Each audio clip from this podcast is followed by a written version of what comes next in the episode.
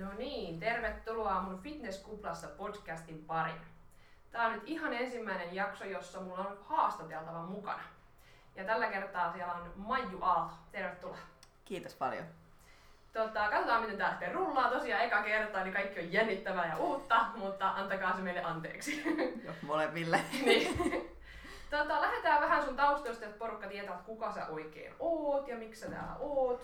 Ja miten sä liityt fitnekseen. Varmaan kuitenkin kuuntelijoista aika moni tietää, mutta ihan varmasti siellä on semmosia, jotka ei välttämättä tunne nimeä. Kerro sun taustoista vähän valmentajana.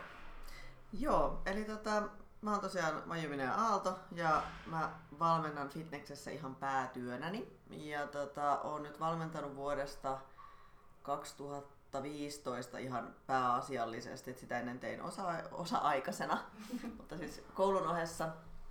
Kun opiskelin tosiaan fysioterapeutiksi tuossa TAMKissa ja loppua ei näy. Ja en ole itse asiassa ikinä laskenut, että olisi varmaan pitänyt laskea, että kuinka monta urheilijaa lavalle saattanut, mutta että en tiedä. Joo. Mistä sulle tuli se innostus lähteä sit liikunnan alalle? No alun perin tämä on tällainen perinteinen, että liikunta on aina ollut lähellä sydäntäni, mutta että mä olen siis alun perin tuolta kouluratsastuspiireistä ja siellä sitten itse asiassa ratsastuksen ohjaajakoulutukseen olen mennyt Ypäjälle aikoinaan. Joskaan en sitä koskaan saattanut loppuun, koska ymmärsin, että se ei ole minua varten erinäistä syistä johtuen, mutta että sitten sen jälkeen niin no itse asiassa lopetinkin sitten kisaamisen kouluratsastuksessa ja sitten tosi pitkään kokeilin kaikkia eri lajeja ja harrastin off-pistelaskua ja kiipeilyä ja purjehdusta ja joogaa ja lenkkeilyä ja salilla on koko ajan käynyt ja on ollut itse asiassa PT-täkin monta tuossa matkan varrella tai muutama ja sitten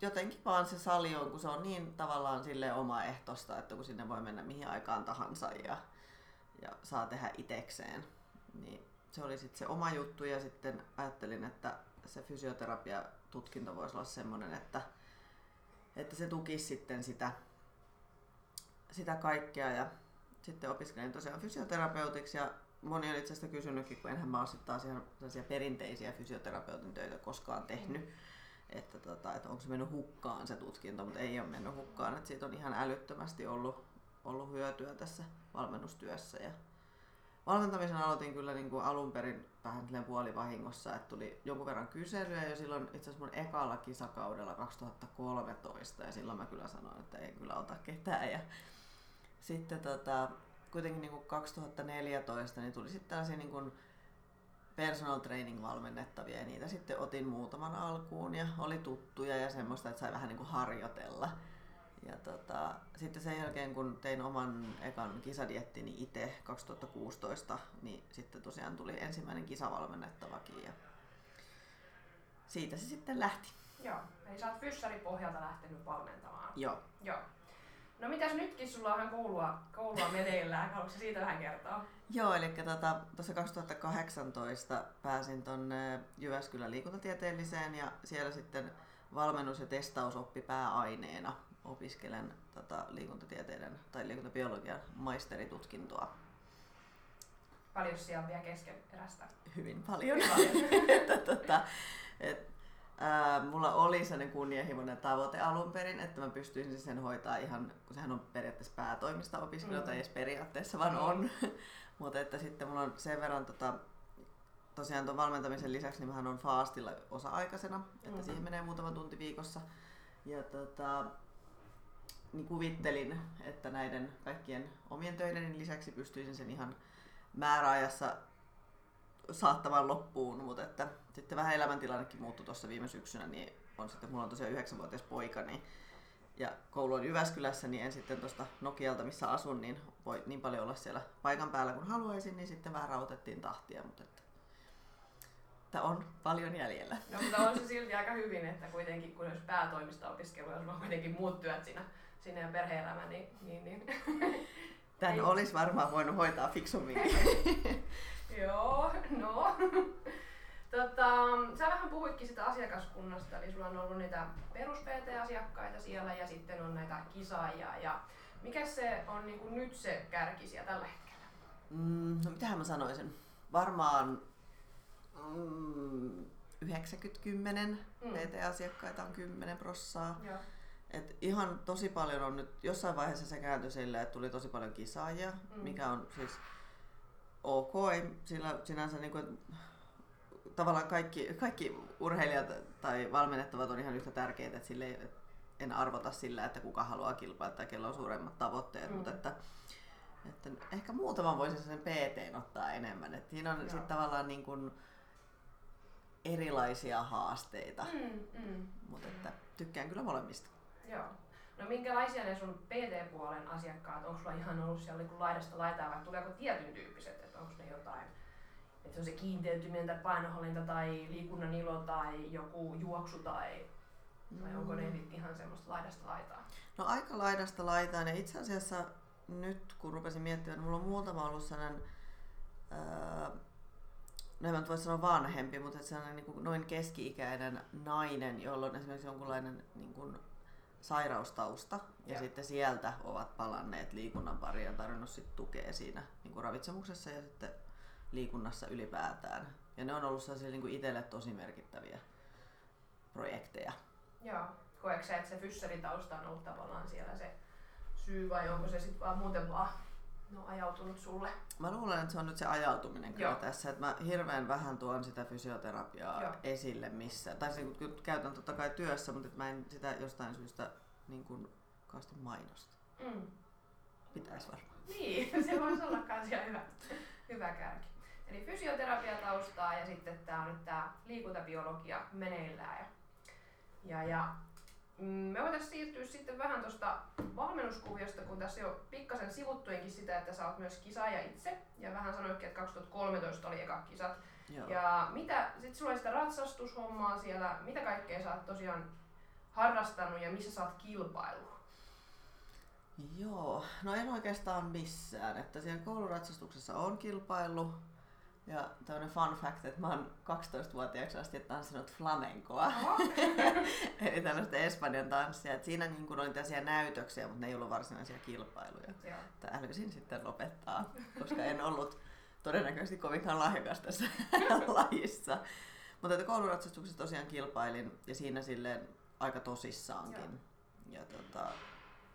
Ja sitten tosiaan monta vuotta meni silleen vaan niin kuin omaksi iloksi.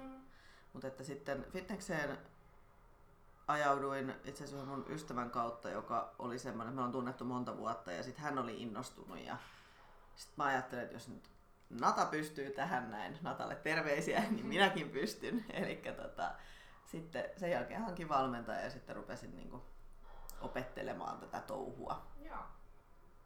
Alright. No miten on mennyt sitten taas fitnesspuolella kisat ja missä ollaan nyt ja... No siis ekalla kerralla 2013 mä kisasin bikinissä ja silloin mä olin karsinnoissa 4. ja SMissä 4.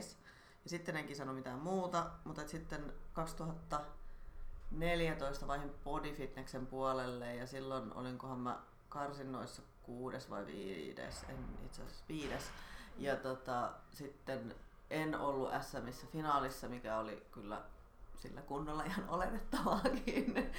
Et se ei mennyt ihan ehkä suunnitelmien mukaan se kausi. Ja sitten mä otinkin pidemmän tauon.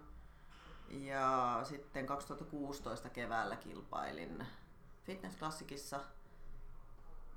Ja mä en itse asiassa muista, en ollut finaaliset, mä olin tyyliin 7., 8., 9. jotain. Tosi pieni ja siis niin kuin jälkikäteen niin ei olisi pitänyt mennä, mutta tulipahan käyttöön. Niin.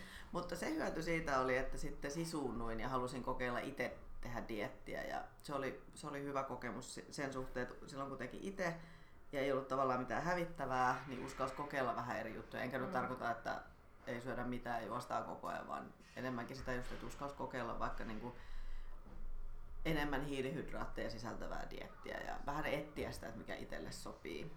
Ja sitten 2016 syksyllä kisasin, mulla oli myös tällainen 4. sijan kirous, koska mä olin karsinnoissa 4. ja sitten mä olin SMissä 4.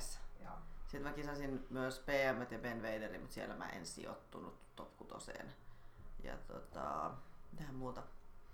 No sitten oli taukoa ja sittenhän mä aloitin Isolan Villen valmennuksessa tuossa 2017 tammikuussa, koska koin, että kuitenkin sen verran vaadin sitä, että on joku katsomassa perään. Mm.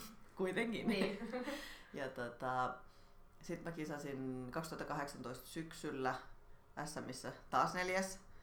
Ja sitten PMissä 2 ja sitten Diamond Cupissa Kiovassa 2. Ja nyt sitten 5 viikon päästä olisi sitten fitnessklassik edessä. Kyllä. Eli päästiin vähän pidemmälle nyt sitten. Kyllä. Tässä loppusuoralla. Joo. Millaisia niin kun, kokemuksia sitten sulla on ollut siellä aikaisemmin valmentajaa, sitten on ollut vähän itekseen ja sitten taas valmentajaa. Niin millaisia oppeja sulla on tullut niin valmentajalta? Osaatko sä sanoa tälleen yhtäkkiä? Mm-hmm. Mitä sä, jos sä ajattelet vaikka sitä, että ennen kuin sä lähdet iteksesi tekemään, niin mitä sä hyödynnist, mitkä oli semmoisia tärkeitä pointteja, mitä sä sit pystyt iteksesi hyödyntämään siellä omassa kisaprepissä itekseen? No itse asiassa käänsin melkein kaiken niin kuin aika ylösalaisin siihen, että, koska mä koin, että siis en kritisoi edellistä valmennusta, vaan sitä, että mä koin, että se ei ollut toiminut, koska se esimerkiksi niin kuin riittävän kireäksi pääseminen oli jäänyt mun mielestä aina silleen, että se ei ollut, niin kuin, no, se ei ollut riittävää. Niin, halusin sitten kokeilla tosi erilaista lähestymistapaa, eihän se mitään rakettitiedettä ole, mutta että kuitenkin, niin kuin, että mikä toimisi itsellä.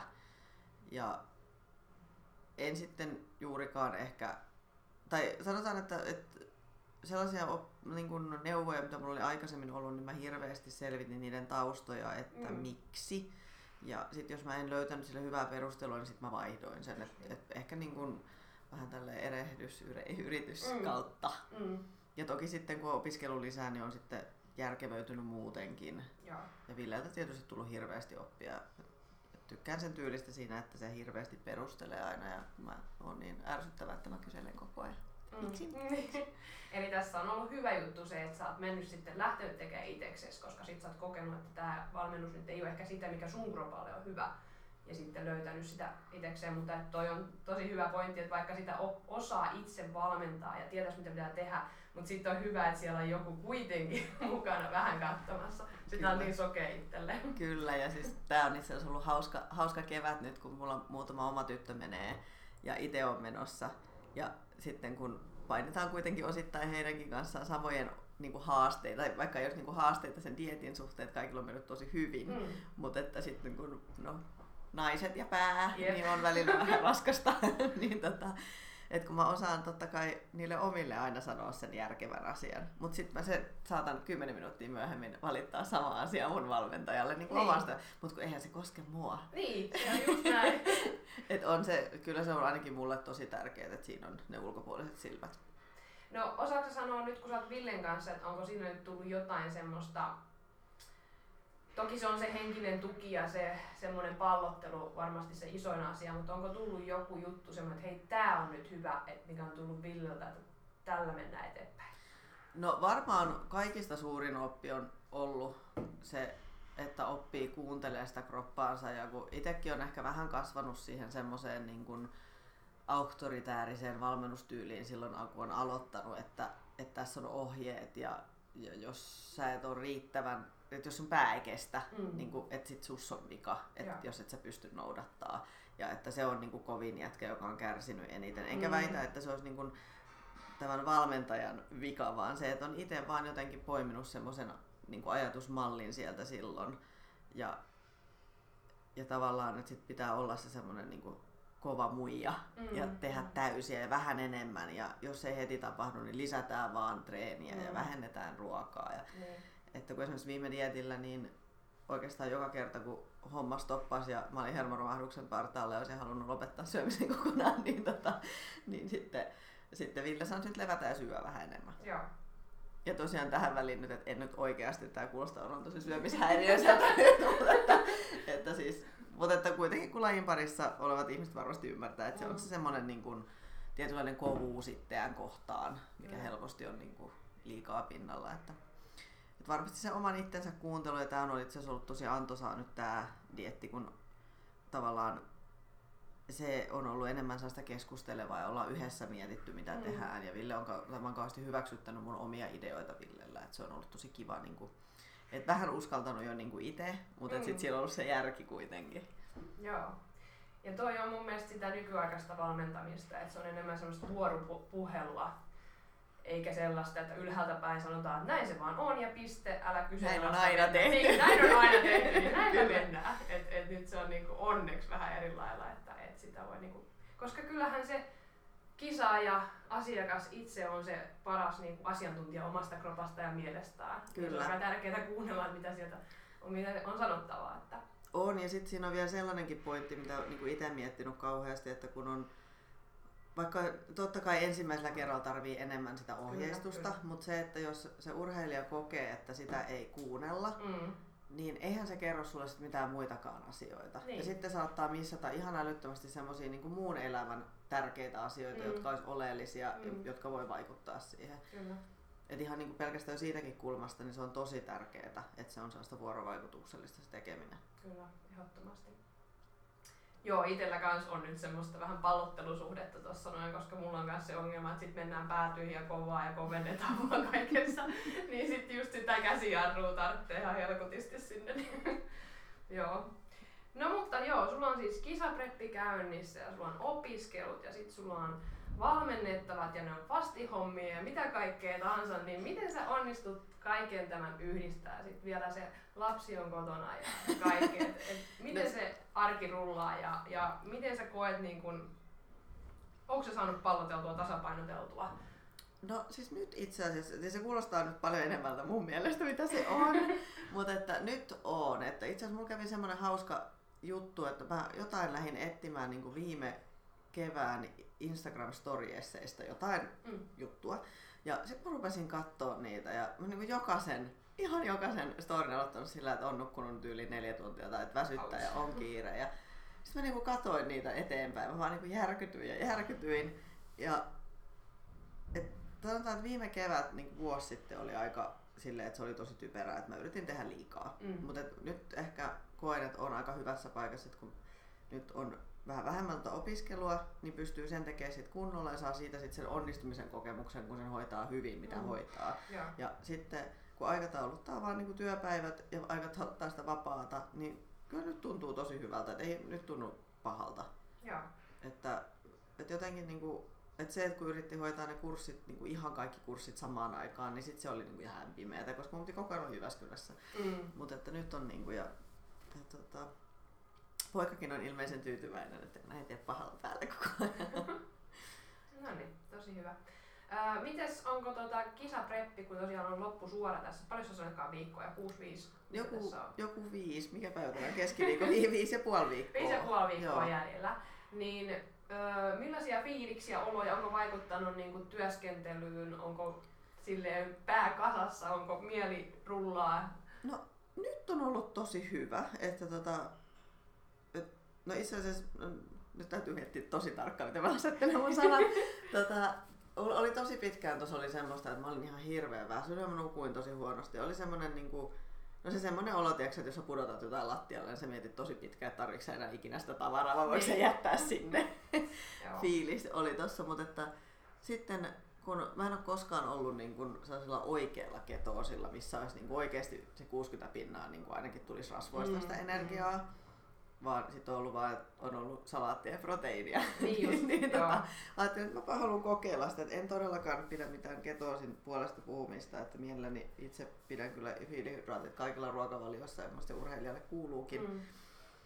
Ja toki vaikuttaa harjoitteluun, jos niitä ei ole, mutta nyt mä oon ollut ketoosilla tässä mitähän, 2 viikkoa ainakin. Ja sen alkukauhistuksen jälkeen, kun ne hiilihydraattivarastot kokonaan tyhjenivät, niin on ollut kyllä tosi skarppi fiilis. On tosi jees. Siis, tai nyt voisi sanoa, että tosi jees, mutta että olosuhteisiin nähden tosi jees, että jaksanut hyvin ja nyt itse asiassa on saanut nukuttuukin tosi hyvin. Okay. Niin ihan hyviä jaksanut kyllä. Toki nyt on niitä väsyneitä päiviä. Mutta että onko vaikuttanut treenitehoihin? No olis varmasti, mutta me muutettiin sitten mun treenit. Elikkä tietysti kun siellä ei sitä glykogeenia ole, niin ne toistot on siellä 6 ja 8 välillä, että tehdään lyhyttä sarjaa. Ja ATP:llä ja fosfokreatiinilla mennään. Että. Joo, toi on tosi tärkeää, että sit siinä osataan huomioida sen harjoittelussakin sen, että ihan oikeasti nyt ja hiilareita ei oo, niin ei voi paukuttaa ihan kauhean pitkää sarjaa supersettejä. Joo, ei se loppuu kyllä. Niinpä. Ja mä itse asiassa tein nyt tämän dietin ensimmäisen hiitin tuossa maanantaina. Mm. Niin sekin oli totta kai mietitty silleen, että maks 30 sekuntia niin täysiä, mutta sen huomasin 2-5 sekunnin kohdalla, niin se vaan niin loppui. Joo, se joo. Niin tulee seinä vastaan. Kyllä. Mutta tälleen kun ne mukautetaan ne treenit, niin se on ihan jees. Kyllä, joo. No mites sulla, sä sanoit just, että puntti niin siis 6-8 toistoa, mutta millainen sulla on nyt tällä hetkellä, montako treeniä sä teet punttia, miten oli ne aerobiset siinä? Ja... No mä teen niin 2 treeniä lepo tällä hetkellä ja se on niin kuin etu- ja takapuoli. Joo. Eli mitä sieltä tulee? Selkä, pakara, takareisi, hauis ja sitten etureisi, olkapää, ojenta ja rinta. Joo. Ja ne on sitten vuoropäivinä. Ja sitten se on niin kuin aina 2 treeniä lepo, eli se mitä sitten tulee 4-6 treeniä viikkoa, niin. 5. Niin. Ja sitten, no nyt mä aloitin tosiaan, mä ajattelin, että vois nyt vähän sitä aerobistakin tehdä, niin aloitin noin hiitit, että noin 16 minuuttia kestää 3 kertaa viikossa. Joo. Ja sitten on yrittänyt pitää askeleet siellä niin 8-10 tonnissa, että kun sitä helposti ainakin itse menen siihen, että sit mä en tekisi mitään, että niin mä vaan makaisin. Joo. Niin semmoisella setillä. Joo, kuulostaa hyvälle. Ei ehkä ihan semmoinen perinteisin. Ei varmasti joo, mutta sitten mä oon ajatellut niin omalla kohdalla, että se on helpompi vähän laskea kaloreita, kun sitten tehdä ihan älyttömästi niin kun sitä kulutusta, kun no kuitenkin sen ravitsemuksesta on helpompi sitten kuitenkin sitä kalorivaihetta tehdäkin. Oh. Mutta sitten se, että kun on kuitenkin rajallisesti sitä aikaa, just, niin että tavallaan sillä, että mikä sopii itselle. Just niin. Se on tosi tärkeää. Kyllä. Joo, no miten sä sitten rentoudut?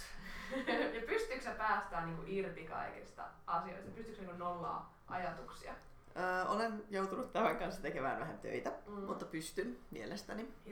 Että mulla on sellainen taipumus, että mä menen tosi helposti sellaiselle ylikierroksille. Että sit mä tiedätkö herään keskellä yötä, että nyt se valmennettavan se juttu, nyt mä sen keksin ja sit mä menen säätämään jotain. Mutta siitä on aika hyvin päässyt. Ja kyllä mä sit osaan olla ihan tekemättä mitään ja sitä välillä huomaakin, että sitä kaipaa tosi paljon. Ja nyt itse asiassa olen kovasti nykyiseltä puolisoltani oppinut sitä, että me käytiin tuossa itse asiassa muutama viikko takaperin, kun mä olin stressipallo ja sinkoilin ympäri kämppää, niin sellainen keskustelu, että kun sanoin, tiedätkö kun on sellainen stressipallo tässä rintakehässä tuntuu, että tiedätkö sen fiiliksen, niin nosti päätä ja tuli, että en tiedä. Okei. Mutta oikeesti tosissaan. Vähän ei tiedä miltä se tuntuu. Ai kuinka ihana olisi sellainen. Kyllä.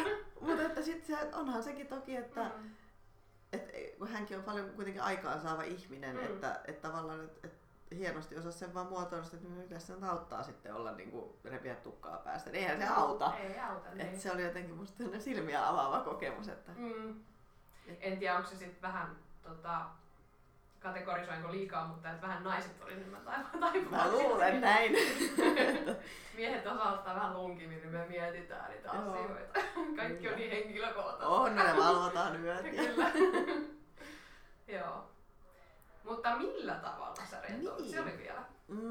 No itse asiassa mä oon tosi hyvä makaamaan sohvalla ja katsomaan Netflixiä. Että se on semmoista niinku aivotonta. Ja sitten joskus, jos stressaa tosi paljon ja oikeesti vähän sellainen ahdistunut fiilis, niin mulla on sellainen go-to-leffa, että mä katson Harry Pottereita. Okay. Ne on semmoinen, että jos on ihan hirveä olo, niin sit voi katsoa niitä, niin sit tulee hyvä mieli. Et se on niinku semmoinen hauskuus, että se on aina ne samat, mähän oon nähnyt 100 kertaa. Niin, se on semmoinen. Okei, löytyy sun ihan oma juttu. Ja sitten onneksi siis, tavallaan, että kun lapsi kuitenkin kaipaa sitä semmoista jakamatonta huomioon, niin se on tavallaan tosi hyvä juttu, koska siihen on pitänyt opetella, että nyt se oikeasti se puhelin pois ja nyt pitää niinku oikeasti keskittyä tähän ihmiseen sun edessä, että sen ei tarvi ymmärtää sitä, että sulla on puhelin kädessä. Niin. Se on niinku, varmasti antaa paljon vastapainoa myös niinku osaltaan. Joo, no toi on varmasti tosi iso tekijä.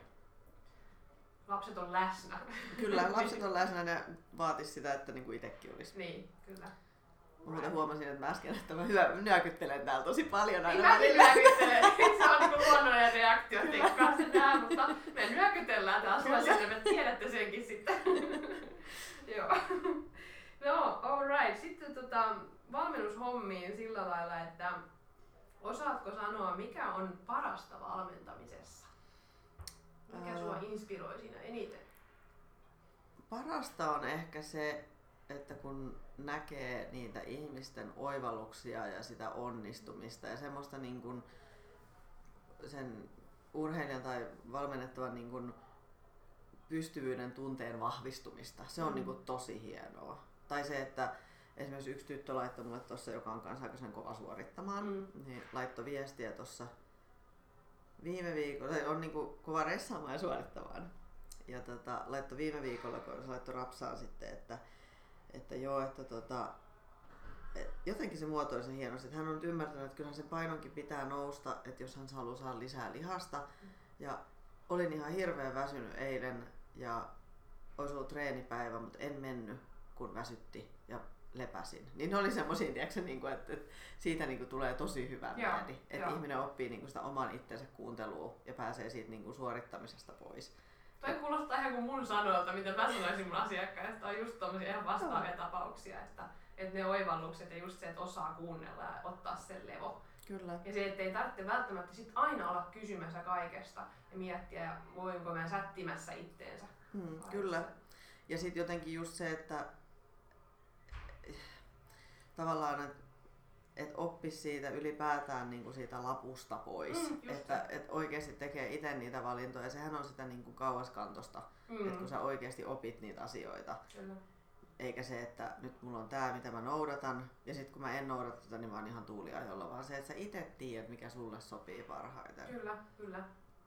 Just se, että kun pelkästään kehityskaudellakin tulee, mä varmaan joskus puhuinkin sulle, että on niinku, että jos lukee siellä broideri tai kana tai näin, niin sitten jos olisit menossa ostaan, siinä olisi maustettu, niin voinko mä ostaa tätä, kun tämä on maustettu, niin silleen, että anna mennään. Että niinku just se, että opis soveltaan, ei ole tarvitse olla pilkulleen, varsinkaan kehityskaudella. Ei. Ja sitten just jotenkin se kehityskauden, niin kun, että tärkeintähän on se, että sä saat riittävästi ruokaa. Kyllä. Että sehän on kaikista tärkeintä, eikä se, että mulla on nyt mä söin vahingossa 12 grammaa oliiviöljyä, niin. Mulla onkin 10, niin, että pitää mennä lenkille. Tai niin. se semmoinen, että se on ehkä mun mielestä just se, mikä tuo sitä semmoista syömishäiriökeskeistä ajattelua tähän lajiin. Kyllä joo, et en voi ottaa pullanpalaa. Niin. Ja silloinhan kun sä kiellät itseltäsi jotain, niin silloinhan se meneekin haastamaan. Itse asiassa just juttelin, mä lupasin yhtä kaveria auttaa tässä painonpudotusprojektissa. Niin sen kanssa juttelin, kun se sitä puhuu, että kun on niin vaikeeta olla sitten syömättä mitään niin kuin herkkuja tai pizzaa tai mutta miksi sä sit kiellät niitä itseltäsi, että tee silleen, että laitat niitä silleen niin kuin jonkun verran sinne, että käyt välillä syömässä, että kokeillaan sitä, että on tänne kaloriraja, että lähdetään siitä. Kyllä. Ja se oli ihan ihmeessä, että miten näin voi tehdä.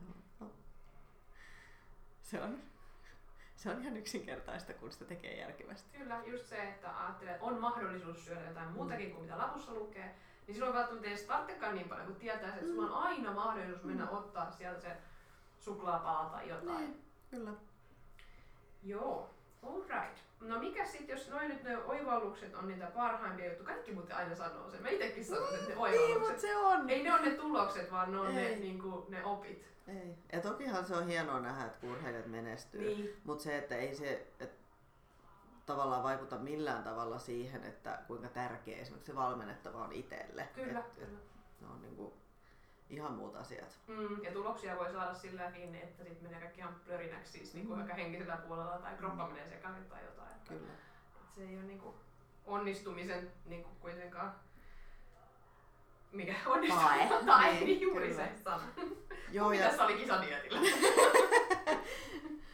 Joo, ja sitten ehkä sekin, niin kuin mitä olen itse yrittänyt opettaa, että totta kai niin kuin monet urheilijat on tosi niin kuin tavoiteorientoituneita, joka on totta kai kilpaurheilussa ymmärrettävää, mutta se, että kun kyse on kuitenkin lajista, missä muiden ihmisten mielipide, vaikkakin tarkat kriteerit on, niin meillä on hirveän taitavat tuomarit, mutta totta kai siinä vaikuttaa myös se mielipide. Kyllä. Niin se, että sä et voi mitata sitä sun suoriutumista pelkästään sillä sijoituksella. Et jos sä teet niinku kaikkes, niin kyllähän sun pitää ihan sairaan ylpeä olla itsestä sitten. Mitä sä voit sille, jos joku on oikeasti parempi? Jollain on 10 vuotta treenivuosia enemmän, tai joku on entiseltä ammatiltaan vaikka tanssia, ja sillä on sellainen esiintymis niin kuin lavapresenssi, että kellään ei ole, niin että jos sä oot parempi kuin sä oot ikinä ollut, niin eikö se ole niin kuin se kaikista tärkein juttu? Jep, ja koska emme tiedetä sitten, ketkä siellä nyt meitä vastassa on. Silloin kun me lähdetään siihen, että tuolloin mennään, niin ei me vielä tiedetä, ketkä tulee sinne. Et aina se sen hetkinen lainappi kuitenkin määrää sen, kyllä, sitten, miltä sä näytät niiden muiden vieressä. Kyllä. Mm. No mikä on sitten paskinta? Mikä on paskinta valmentamisessa? Tää on mehukas juttu. Hyvä kysymys. No ehkä se, että jos tulee uusi valmennettava ja vaikka kuinka yrittää luoda sitä semmoista kontaktia ja saada sitä ihmistä kuuntelemaan ja niin kuin pysähtymään, rauhoittumaan kuuntelemaan sitä asiaa, niin että jos ihminen ei kykene siihen, että mulla on, ei ole montaa, ihan muutama ollut semmoinen, että esimerkiksi niin kun on pitkä välimatka tai jotain on nähty harvemmin, mutta jotenkin urheilija on itse ajatellut, että tietää jo kaiken ja ei ole pystynyt sit ottaa vastaan, ja kun itse olisi nähnyt, että olisi ollut niin paljon annettavaa, mutta kun se toinen ihminen ei ole ollut kykeneväinen tai ole halunnut, kun ei ole ehkä ymmärtänyt sitä, että mitä olisi voinut saada. Tavallaan se, että tuntuu siltä, että ei pysty antaa valmentajana itsestään niin paljon kuin haluaisi. Joo. Se on niinku ehkä itselle semmoinen, että se kaivelee. No joo, toi kuulostaa kyllä just siltä, että olisi niinku ärsyttävä tilanne, että jos ei ole avoin sille sit se asiakas, että nyt ollaan niinku oppimassa. Niin ja sitten tavallaan kun olisi pystynyt itse antaa niin paljon ja kun näkee niitä asioita vaikka niinku jossain liikkumisessa, että kun vaikka on haasteena, kun se kasvattaa pakaraa, niin se, että kun niin kauan kun me ei niin kun ensin harjoitella sitä, että sä saat sen aktivoitua, niin se, että sä vaikka hinkkaat samaa asiaa 100 vuotta, niin se ei auta. Niin. Ja sitten vaikka antaakin ohjeet ja toinen ei halua tavallaan, että ainahan se uuden opettelu on epämiellyttävää. Mutta et se, että jos ei sit itseään yhtään laita likoon, niin eihän sitä sitten saakaan mitään. Et kun sit näkee niitä urheilijoita tosi paljon, jotka vaihtaa vuoden välein valmentajaa ja tuntuu, että ne ei niinku kuuntele ketään ja ei ole niinku avoimia kellekään ja ei anna itsestäänkään sille, että se toinen pystyisi niinku auttaa sua. Niin se on niinku, siis se on ensinnäkin varmaan sille urheilijalle ihan hirveän niinku epämotivoivaa ja ahdistavaa, mutta on se kyllä valmentajallekin.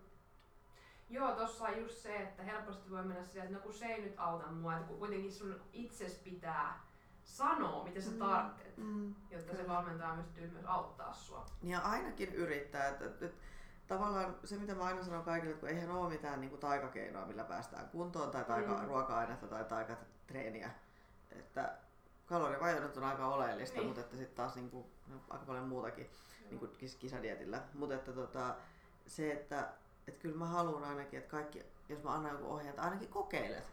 Kokeilet. Ja jos on edelleen sit ihan kakkaa, niin sit muutetaan. Mutta yritetään edes. Mutta sit kun on niitä, että no tää on ihan hanurista, että en tee. Jos sä olisit jatkanut sitä fyssarin puolta, niin siellä olisi varmaan tullut tosi paljon tätä. Tässä olisi nämä ohjeet, nyt pitäisi kotona harjoitella, katsotaan miten sä oot edistynyt ensi kerran, niin aika monihan niitä jättää varsinkin tekemättä.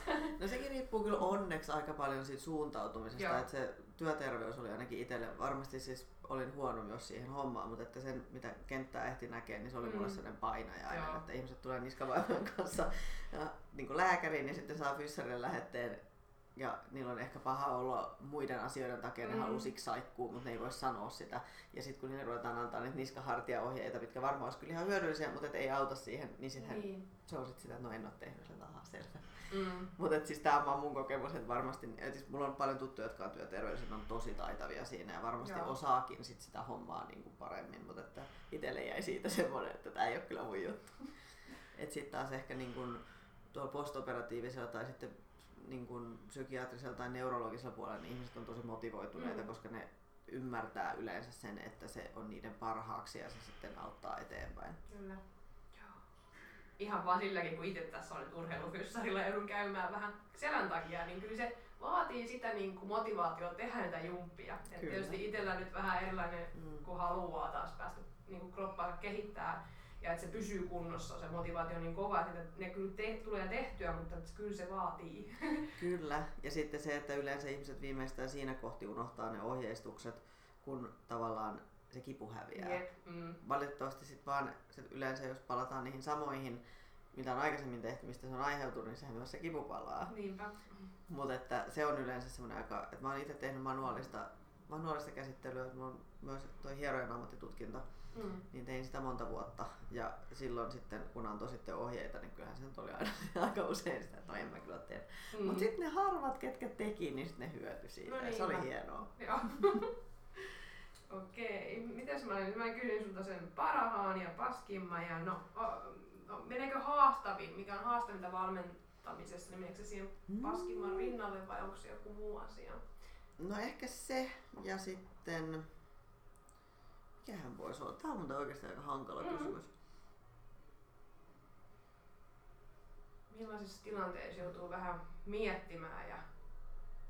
No ehkä haastavinta ja tähän paskimpaan myös lisätäkseni vielä, niin se, että sit jos esimerkiksi kilpailun jälkeen, jos kilpailu vaikka ei ole mennyt hyvin, niin se on aina tosi vaikea paikka käydä sitten se palautekeskustelu. Totta kai niin kun, täytyyhän valmentajalla olla ja kyllähän nyt yleensä aina on niin kun, parannusehdotuksia ja näin päin pois, mutta et tavallaan et se on aina semmoinen, niin kun, että silloin joutuu aina vetämään vähän henkeä, että jos oikeasti vaikka jostain syystä mennyt ihan penkin alle, harvoin niitä on ollut, mutta se on semmoinen, niin kun, että kun harmittaa sen urheilijan puolesta tietysti, varsinkin jos se sijoitus ei ollut mieleinen, mutta sitten harmittaa erityisesti siksi, että se urheilija helposti lähtee just ruoskimaan itseään ja ei osaa iloita sit siitä, mikä on onnistunut.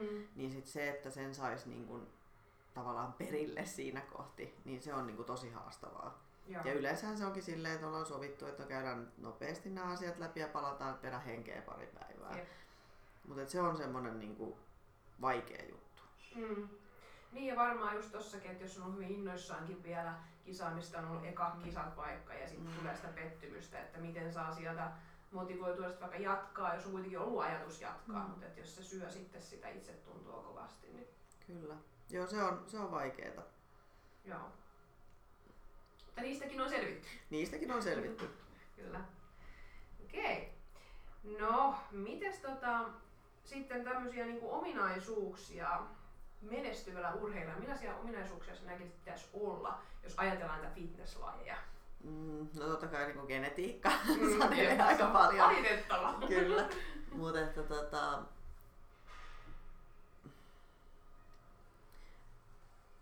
no ehkä se semmoinen niin kuin avoimuus uusille asioille ja sellainen niin kuin halu ja tarve kehittää itseään.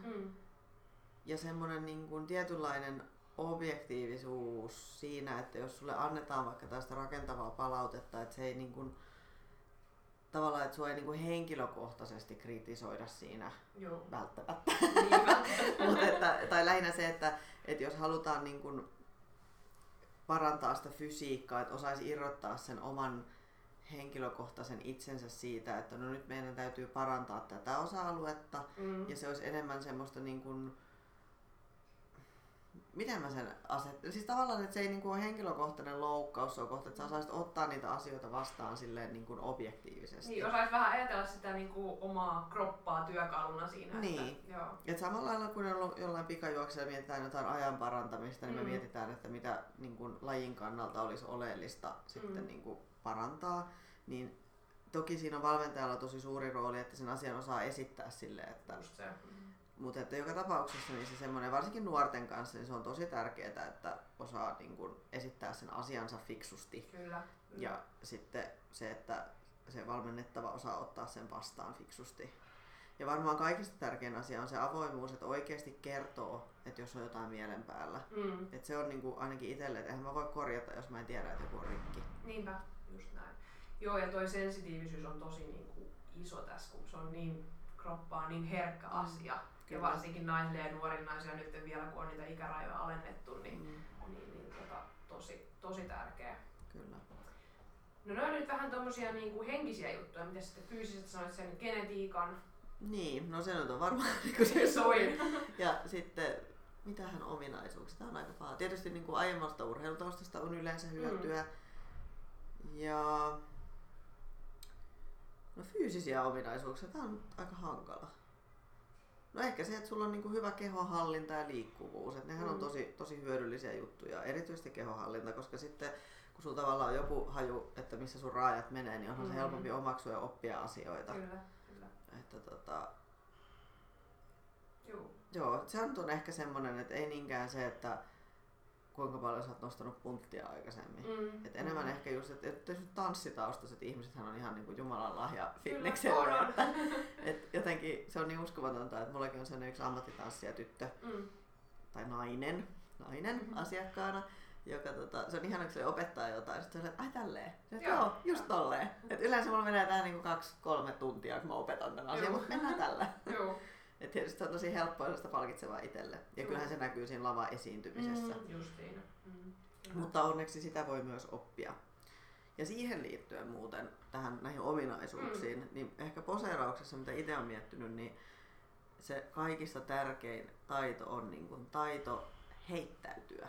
Joo. Että tavallaan, että sä osaat ensinnäkin vähän mennä kieliposkella ja se, että sä oikeasti uskallat heittäytyä, että sä et mieti sitä, että nyt mä oon ihan naurettava, jos mä teen näin suurieleisesti jotain, vaan se, että sä voit vetää sen vähän överiksi tavallaan, niin se on ehkä semmoinen niin kuin tärkeä juttu. Kyllä. Tuleeko henkiseltä puolelta vielä lisää avoimuusolia? Sitten se semmoinen, että pystyy ottaa vastaan sitä kritiikkiä ja jotain liian henkilökohtaisesti. Joo.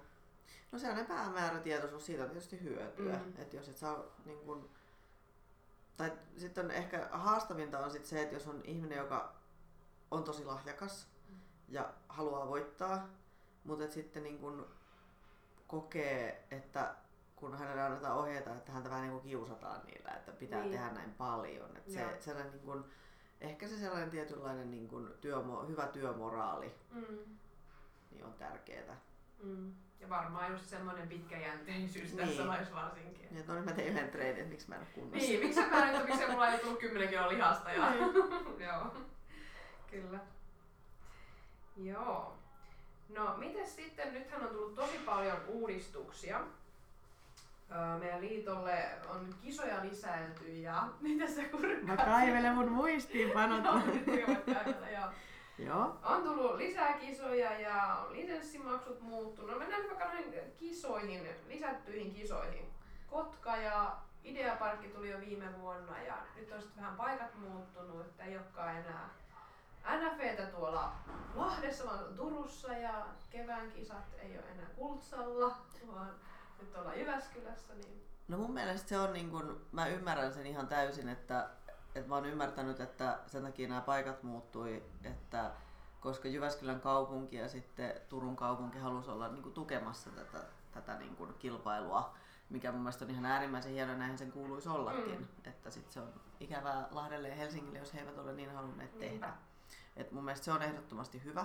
Itellä on Jyväskylän kisoista pelkästään hyviä kokemuksia. Musta on ihan älyttömän kiva mennä kisaamaan sinne ja se on kuitenkin vähän niin kuin toinen kotikaupunki tällä hetkellä. Niin se on musta kiva ja sitten tämä kisojen lisääntyminen on äärimmäisen hyvä juttu, koska kilpailemaan oppii vaan kilpailemalla ja mitä enemmän niin kun sä pääset sinne lavalle, niin ensinnäkin niin kun valmentajan näkökulmasta sä pystyt muuttaa esimerkiksi viimeistelyissä, niissä kuuluisissa viimeistelyissä jotain, mutta et kokeile eri juttuja ja sitten niin kun esiintymisessä voi kokeilla eri luukkeja. Et se, aikaisemmin se on ollut tavallaan niin rajua, että sä niin kun 1,5-2 vuottakin fokusoidut yhtä päivää kohti ja se on siinä sitten. Tavallaan, että se on tosi hienoa, että on muitakin kisoja nyt.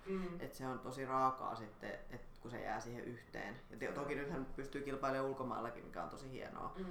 Mutta ehdottomasti mun mielestä loistavaa ja toivon, että kaikki kilpailijat osallistuu niin kuin laajalti näihin kaikkiin, mihin on mahdollista osallistua. Kyllä, ihan tosi samaa mieltä ja onkin ihan järkevää tollain, että on vähän niin kuin kilpailutettu näitä paikkoja, että mietitty mikä on järkevää missä olla, mutta vielä saisi keväälle vähän lisää. Joo, kyllä, että terveisiä. Mutta se olisi tosi hienoa, että siinä niin olisi vaikka ennen jopa fitnessklassikkia toiset kisat, koska no itse asiassa valmentajakoulutuksessa tästä puhuinkin, että kun itselle se fitnessklassikki on niin tärkeä kilpailu, niin olisi ollut niin ihanaa saada siihen alle yhdet kilpailut. Et mullahan on nyt kuitenkin sen verran aikaa jo edellisestä kisasta, että mä en ulkomailla voinut kisata ensin. Mutta että se, että se olisi ollut ihanaa saada siihen alle tavallaan se apinan pois selästä ja olisi mahdolliset virheet voinut korjata siinä kohti jo. Kyllä. Ja niin, kun, niin se olisi ollut, mutta että nyt mennään näin. Kyllä. No sitten on niitä harkkakisojakin tullut, mutta siihen sä et nyt itse ajatellut mennä, mutta mitäs ajatusta niistä jo? No itse asiassa se harkkakisat, ne on tosi hyvä idea. Mä oikeasti mietin sitä, kun mä olisin mennyt sinne. Mutta että meillä on silloin ton meidän fitness-tutkimuksen viimeinen mittauspäivä silloin aamulla, niin se on nyt saatava se mittausprojekti päätökseen, niin se meni nyt edelle. Toki omat noin kevään kisat on menossa sinne ja me tuun itse Korholla niin kovaa kun Jyväskylästä pääsen niin katsomaan ja kuuntelemaan sitten palautetta. Kyllä, kyllä. Se tuli viime vuonnahan se tuli. Joo. Ja silloin se oli vielä ilmanen ja nythän tuli niin, että 50 maksaa se ja täytyy olla joko harrastajalisenssi tai kisalisenssi, että sen voi sinne voi mennä. Joo. Ja sitten lisenssimaksukin nousu. Mites nämä kaikki rahamenoasiat, niin mitä ne? No siis itsehän laitoin, mitäs mä laitoin? Lisenssi 250, joo. Tiimimaksu 200 ja valmentajamaksu. Niin eli mitä 550 tuossa tammikuussa. Niin, se just. Toki mä ymmärrän sen, että siis, no itse asiassa sen mä ymmärrän, että se niin kuin nämä harjoituskisoihin tuli maksu. Olisin itse laittanut ehkä 25 €, toki en tiedä kustannuksia, tämähän on vaan heitto. Mutta sen takia, koska niillä oli viimeksihän oli tosi paljon sitä no-showta, että ihmiset ei sitoudu, jos joku on ilmasta. Niinpä. Että se oli mun mielestä tosi kurjaa, että näin kävi ja sen takia ymmärrän, että siihen tuli se maksu. Toki tiedän, että omia esimerkiksi on jäänyt tosi paljon nyt menemättä sen takia, että kun se tuli niin kuin maksulliseksi ja sitten kun on siis opiskelijoita, niin ei ole niin kuin mahdollisuutta. Et se on niin kuin tavallaan jostain se budjetti niin kuin revittävä. Mutta varmaan näitäkin maksuja on mietitty tosiaan, niin kuin sanottu, niin en ole nähnyt sitä, että mitä ne vie rahaa. Niin. Ja kyllä toi kirpas toi 550 aika paljon tuossa tammikuussa. Että ymmärrän siltä osin, että kyllähän esimerkiksi niin kuin SFU tekee silleen niin kuin ensiluokkaista työtä, että se on kuitenkin pääasiassa lähettää kaikki niin kuin fitnessklassikin voittajat EM:iin ja sitten syksyllä taas sitten SM-voittajat MM:iin. Ja se on musta tosi tärkeää, että näin on, koska esimerkiksi sitten Ruotsissahan se on niin, että lisenssi taitaa olla vissiin 40 € tai jotain muuta naurettavaa, mutta sittenhän kaikki maksetaan itse. Että jos sä, no nyt ei ollut PM:iä, mä en muista mistä kisasta ne nyt karsi viime syksynä, mutta aikaisemmin se oli PM:istä, niin sitten sä pääset EM:iin keväällä suoraan. Ja siinä ainakin huomasi muutaman ruotsalaisen urheilijan kohdalla, että ne ei välttämättä ollut sit kunnossa siellä EM:issä, että se ei tavallaan, että se on ihan järkevää mun mielestä, että se on siitä kisasta, mikä siinä lähellä on. Mutta sitten taas mä ymmärrän sen, että silloin se on tärkeää, että liitto maksaa ne matkat, koska eihän kaikki voi varata sitä rahaa silleen, että jos mä nyt satunkin pääsemään niin lyhyellä varoitusajalla, että se on eri asia syksyltä sitten. Et ymmärrän, että ikäväähän se tietysti on, että ne nousee, kun ei sitä rahaa itselläkään ole sille heiteltäväksi, mutta että ymmärrän ja nyt valmentajalisenssiin kyllä siitä mä oon ihan fiiliksissä, että siihen tuli se, että pääsee niitä kisoja katsomaan, että päästään tekemään meidän työmme kunnolla ja siitä niin kuin iso kiitos ja hatunnosta. Kyllä, kyllä, just näin. Hirveästi kritisoidaan, mutta sitten täytyy nähdä se vähän laajemmin se asia, että kuitenkin on etuja ja on uusia paikkoja. Ja kyllä. Näin. Mitäs mulla sitten vielä oli? No hei, tosta nyt kun sä vähän sivusit nyt tuossa sitä fitness-tutkimusta, niin mäkin itse asiassa, mulla on täällä kello, te ette näe sitä, mutta mulla äärimmäisen hieno kello. Upea hieno kello. Sillä on oikein kaksin kappaleen kuin oma kello ja sitten tutkimuskello. Niin itse olen koekanina teidän tutkimuksessa ihan kontrolliryhmässä, mutta kerro sen verran, mitä voit kertoa tästä tutkimuksesta. Joo, eli tämähän on nyt jatkoa tuonne Hulmin ja Villen ja kumppaneiden aikaisemmalla fitness-tutkimuksella, joka tehtiin naisista. Minäs vuonna se oli? 2015 varmaankin. Ja tässä on nyt sitten sekä alun perin oli tarkoitus, että olisi ollut miehiä pelkästään, mutta tietysti loppujen lopuksi kuitenkin, että siellä on naisia ja miehiä, kilpailijoita ja kontrolleja. Ja suurin piirtein olisiko meillä 58 henkeä siinä. En tiedä oliko tämä salaisuus, mutta nyt se on julkista. Ja sitten tietysti niin kuin suurin piirtein puolet ja puolet ja puolet ja puolet sitten.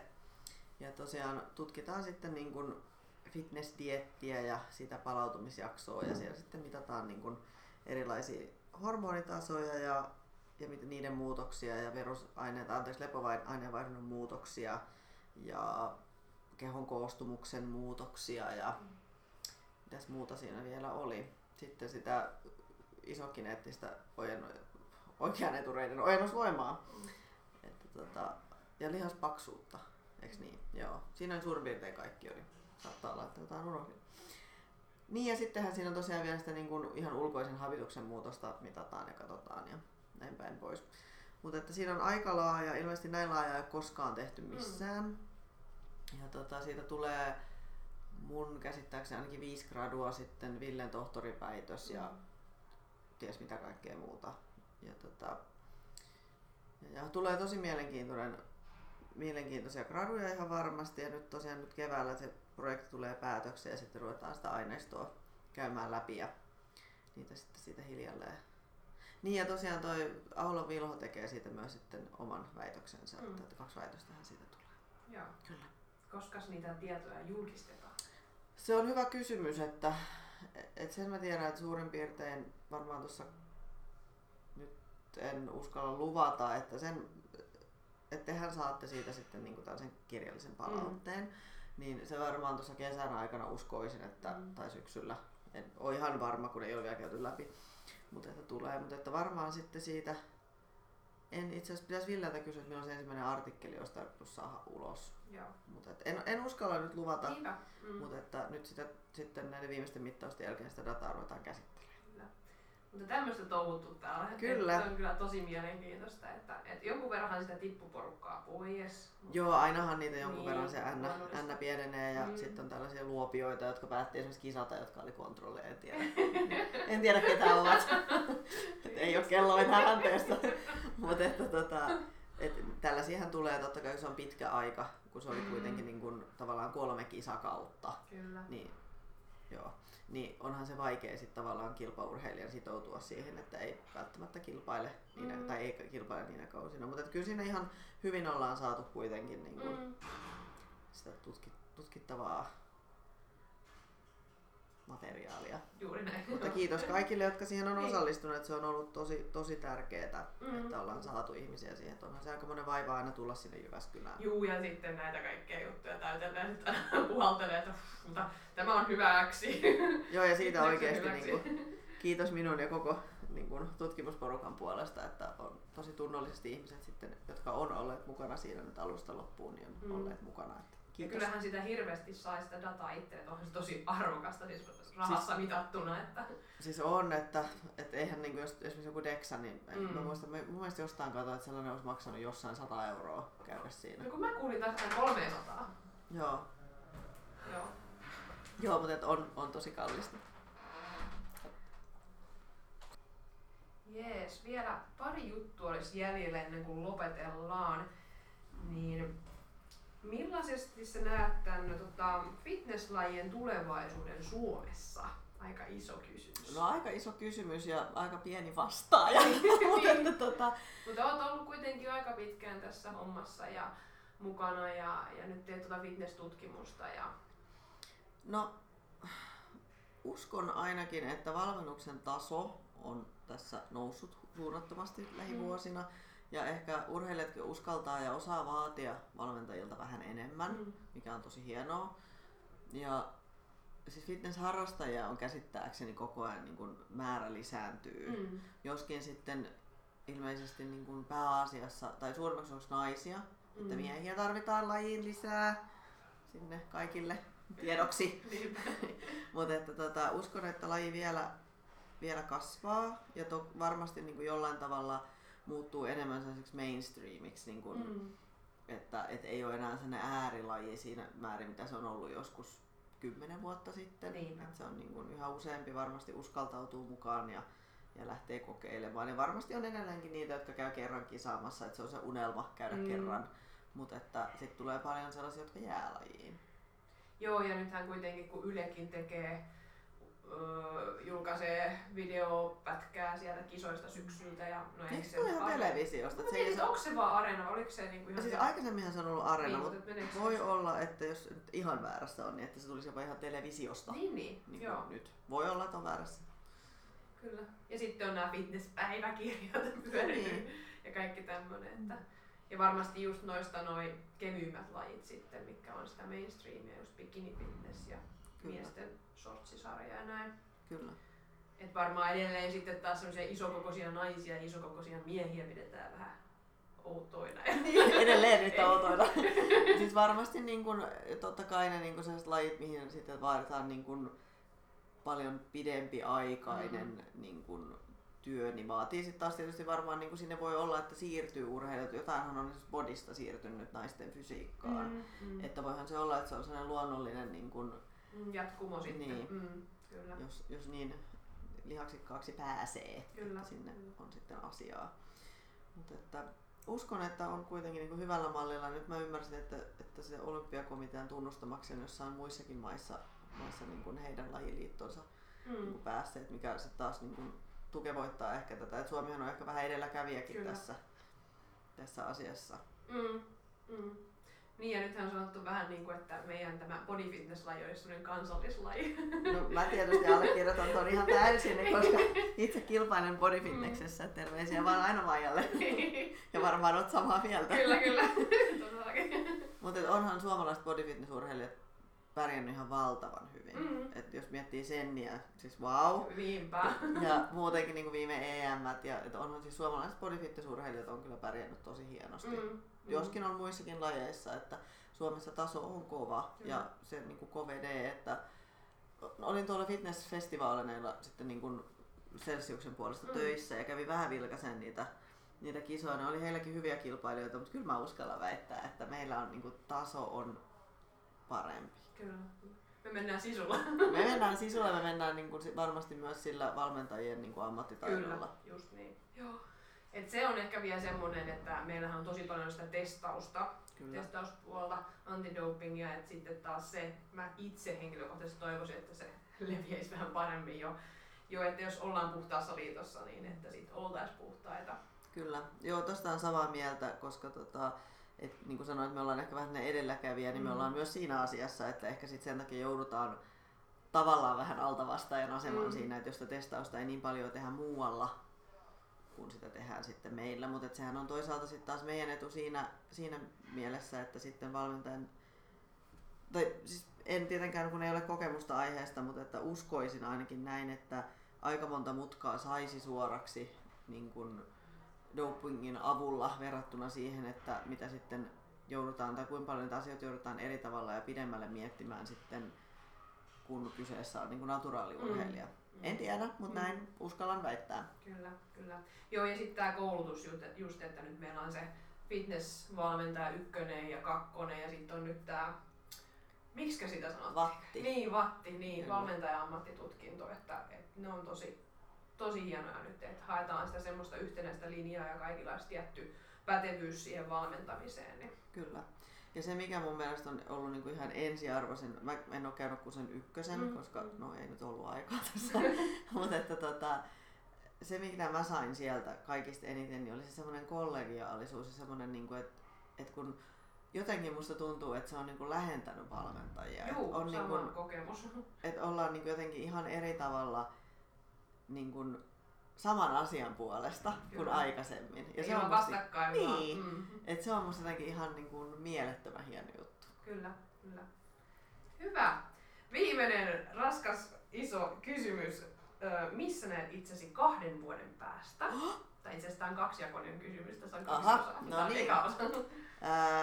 No toivottavasti mä oon siinä vaiheessa saanut opintoni jollain kunnialla niin kuin no en voi sanoa ehkä päätökseen, mutta että sellaiseen tilaan, että tämä tämänhetkinen tutkinto olisi suoritettu. Että mullahan on haaveena se tohtori, mutta että ehkä nyt hypätään ensin ja hoidetaan tämä maisteri alta pois.